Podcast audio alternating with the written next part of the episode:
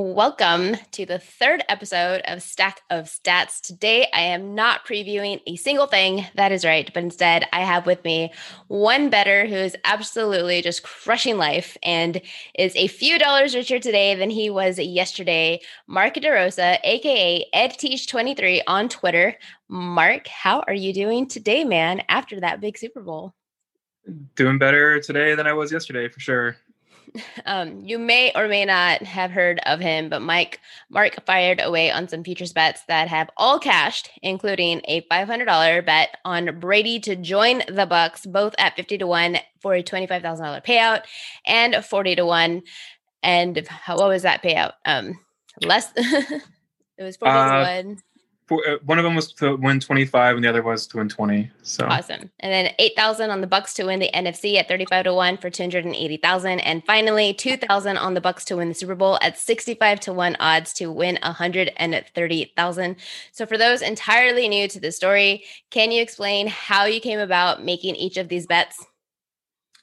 Sure. So I'm, I'm mainly an NFL bettor and I, I follow the markets really closely and I, I read a lot of information and uh, I I mostly am uh, qualitative in my analysis, and um, you know I, I, try to use information in ways that numbers can't really quantify, and uh, you know I, I basically thought that there was a really good chance that Brady was going to be leaving New England last year, uh, basically because of a couple different factors. You know, uh, there was a, a, story that came out that said that he wasn't happy with ownership and that there was a rift between Kraft and Belichick and uh, and then they the story came out that he was actually going to be a free agent at the end of the year for the first time in his career. And then there was another story at the beginning of the year that said that his house was going to go for sale. And, uh, you know, I just kind of figured that there was a probably a better than 50 50 chance, maybe more like 75% chance that he was actually going to leave New England. Uh, so then it was just a matter of, okay, if he's going to leave New England, where's he going to go? And knowing that, I mean, I thought that Brady, if he was still going to be playing, that he would still be effective because mm-hmm. somebody like that who cares about their legacy so much is not going to play in a diminished capacity in any way. He's going to keep playing until he can't play anymore. Uh, but I think when he realizes that he wants to quit, he's going to quit. So, um, so yeah, it just came down to a couple teams. I actually bet the Chargers really heavily as well. Uh, okay. So of course, all those bets are losers. Uh, and um, but yeah, I, I, basically pinned it down to uh, a few teams. I thought that he was favored to go to the Buccaneers. I thought the Chargers were a pretty close second. I thought there was an outside chance at Tennessee, and uh, that's pretty much it. Um, so you know, I just uh, you know had an opinion and had a strong opinion on it, and just decided to bet it. So but you did do two buys on Brady joining the Bucks. What made you fire both at 50 to 1 and then again at 40 to 1? Was there something more concrete that had you fire a little bit more on that? It, it was just such a great price. I mean, it was unbelievable. I mean, if I was, I, I, literally thought that there was probably a 40% chance that he would end up in Tampa.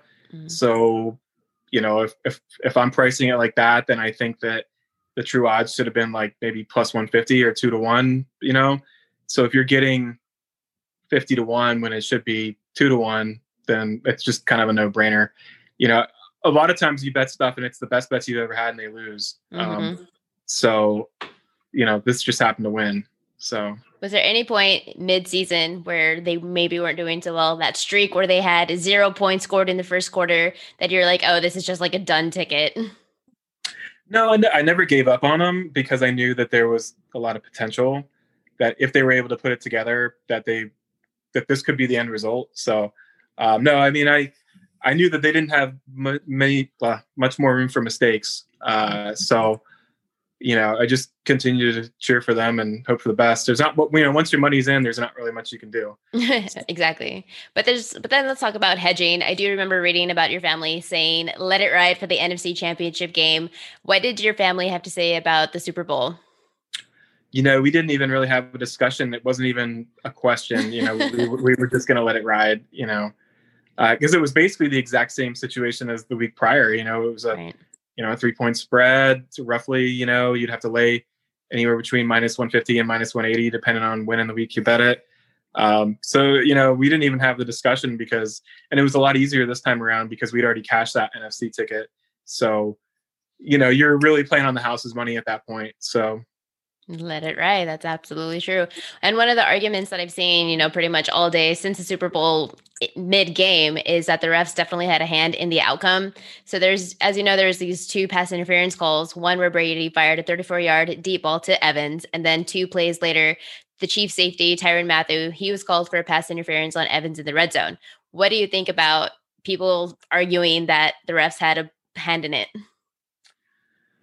I won't deny that as I was watching the game and I saw the penalties, I obviously was happy about them, but I don't necessarily think that they should have been penalties. If I was on the other side, I probably would not be happy about it.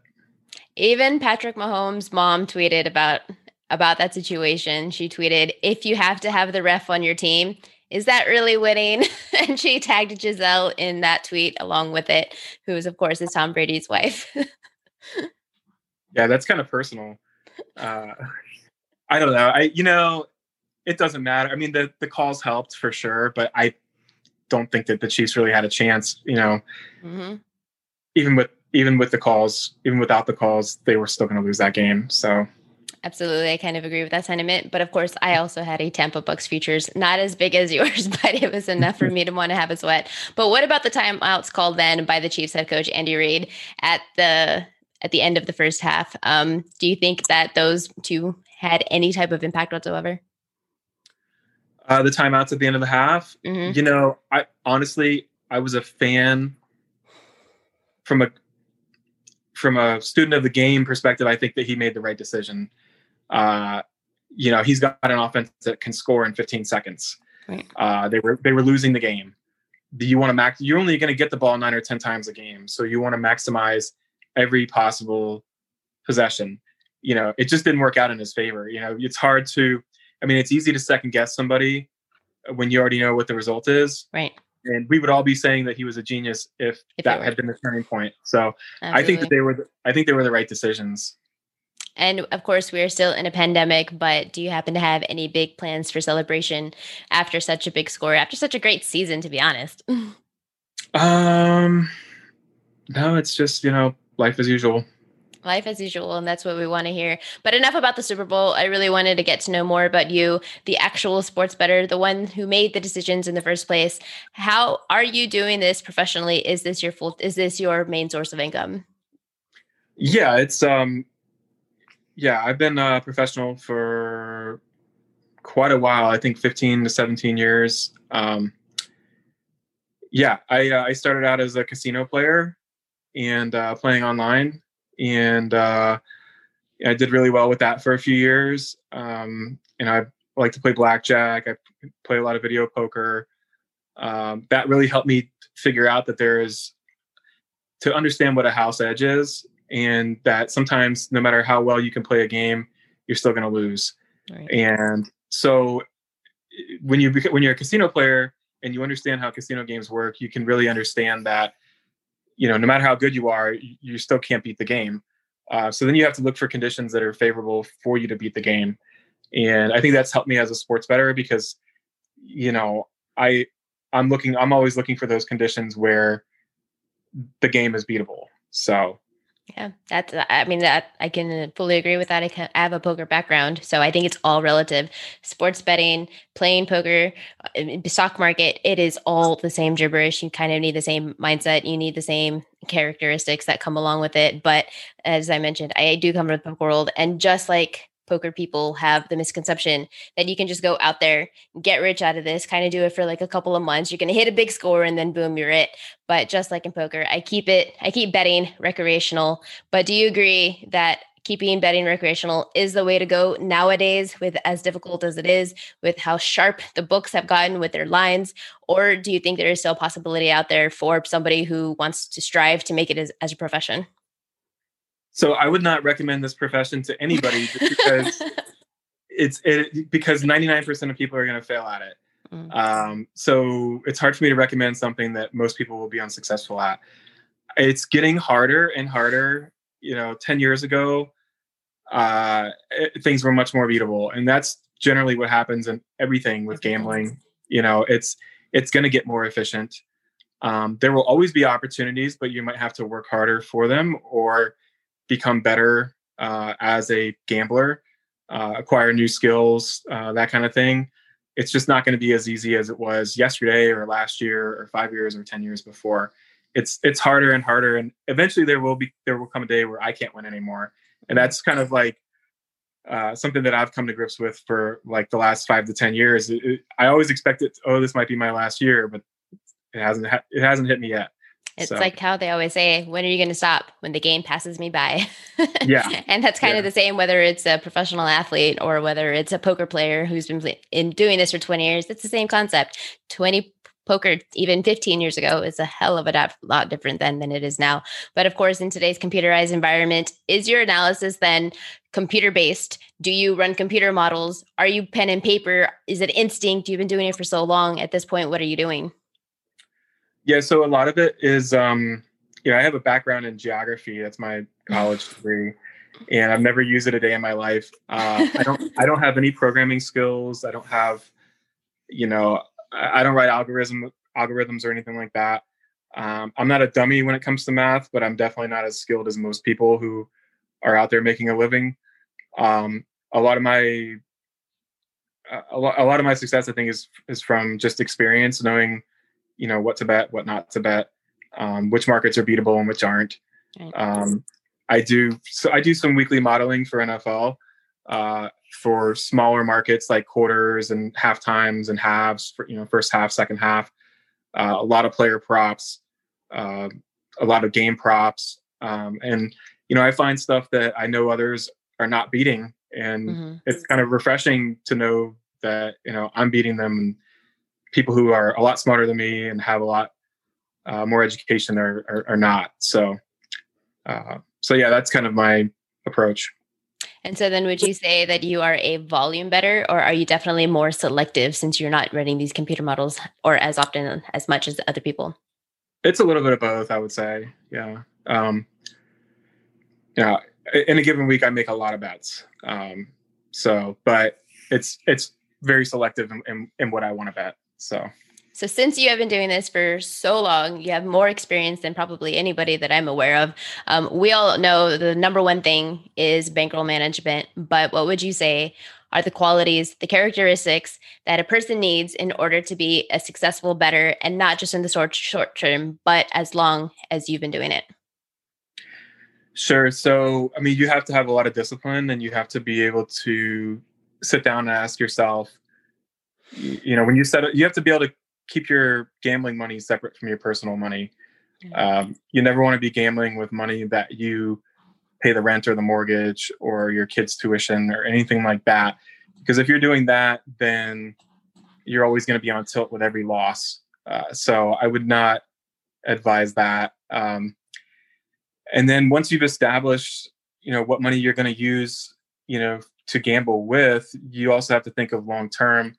You know, if, you know, five a five percent of your bankroll play doesn't sound like a lot of money, but if you hit a bad streak, you're toast. Mm-hmm. You know, it's very easy to to to run bad and hit only 25 or 30 or 35 percent in a short sample size. And if you start out like that, your bankroll is going to be devastated. So, uh, you know, I especially if you're just starting out, I would say bet extremely conservatively until you know that you have an advantage. And once you've established that you have an advantage and you're confident, then you know, one to two percent plays can be more common. So that's yeah. Yeah, I totally agree. And like I said, everything you were saying absolutely pertains to poker as well. Like it's just, oh man, it's just like two of the same world. But now that football is over, what sport is next for you, if any? Um, it's different because this year there's a lot of sports that are starting up when they're not. I know not. baseball is kind of I guess they're on a regular schedule, and uh, hockey's ending in May. FCS. Yeah. yeah, so I, you know, and I, and there's like some spring football this year with college. Mm-hmm. So you know, I've been so focused on NFL, I haven't really paid attention to what else is going on. Uh, I do a lot of fantasy football in the off season. Oh. Uh, I had a really terrible year this year, actually. Uh, so you know, it's not all it's not all wins. It doesn't all correlate to each other.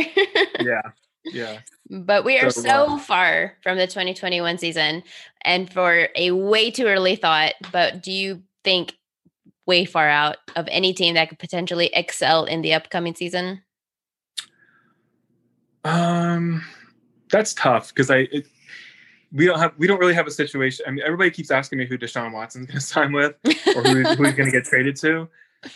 And you know, I think obviously the Jets are um, the favorite to land him. I don't know if I agree with that or not. I did bet some Jets at a really big price, but I don't know if they can really get there. I'm kind of uh, thinking he stays. I, you know, who knows how this situation? He might yeah. sit out. You know, That's he, true. he might he might sit out because uh, he sounds like a man who's played his last down for Houston. Mm-hmm. Uh, it's just a matter of who's going to cave first in that situation. So, you know, if he um, if he if he goes to the Jets, which I you know is probably not likely, but could, you know, I guess he's kind of the fit. Bet they're kind of the betting favorite, but um, and then you have Zach Wilson, who's projected uh, to be drafted by the Jets. So that's kind of a sticky situation as well. Yeah. Yeah. So, I mean, going back to your original question, I haven't really run my numbers yet. And I do have like one or two teams, but I haven't bet them yet. So, and you can't say that because then the odds will change. yeah. Yeah. And totally understandable. And of course, we just talked about Watson, but a lot of players are on the move. Carson Wentz, there's even Allen Robinson. Can you, is there any player moves in the offseason that you can foresee happening? Huh. It's going to be wild. That's that's that's all I know. It's going to be it's going to be the craziest off season that we've ever seen and I think that honestly it's going to be not really to my advantage because who knows what's going to happen. It, it's going to be so unpredictable. Um, you just know that they're going to play musical chairs with a lot of quarterbacks, but I don't really know that any teams are really going to get better because you know if they're just switching quarterbacks from one team to the next, there's a reason why one quarterback's leaving, and you know they're just kind of trading one thing for, to get the same thing. So, um, you know, I don't really see any teams. Uh, I, I don't think I can predict who's going where and if they're going to be any better. So and this is just because I am such a big Bears fan. I know I'm going to get a lot of flack for that. But yes, I am a Chicago Bears fan. Carson Wentz, do you think he would help or hurt that situation? I don't know. You know, the guy's got the first round pedigree. Uh, he was awesome for his first three years. He was terrible last year. um, I would not give up the farm to get him mm-hmm. at this point. I, I think you know when you see a quarterback drop off in the manner that he dropped off, it usually means that there was an injury. Mm-hmm. So if if there is an injury, if it's fixable, you know maybe you get the guy who who had the awesome rookie season and sophomore season, but then you may also get the guy with the character issues because you know all the all the rumors out of Philly. I mean, nobody seems to really like the guy. I mean, that's you saw a big shift. You saw a big shift from the players who were once he was playing and then two and he wasn't. You saw it. You saw it in the attitude. You saw it on the field. You saw it in who was helping him get up off the, off the ground. so yeah, I agree yeah. with that. So that's going to be interesting to see. That was just my fan perspective from that side. But Mark, I really do appreciate you hopping on. Where can folks find you on Twitter? And are you going to be posting any more tickets if you decide to play anything? Uh, yeah, you can find me at uh, at edteach23 and uh, yeah, occasionally I'll post something. Uh, you know, so I, tr- I try to give stuff out every now and then. Awesome. I'm going to be keeping an eye out and I appreciate you and have a good day. Thank you for listening to the third episode of Stack of Stats.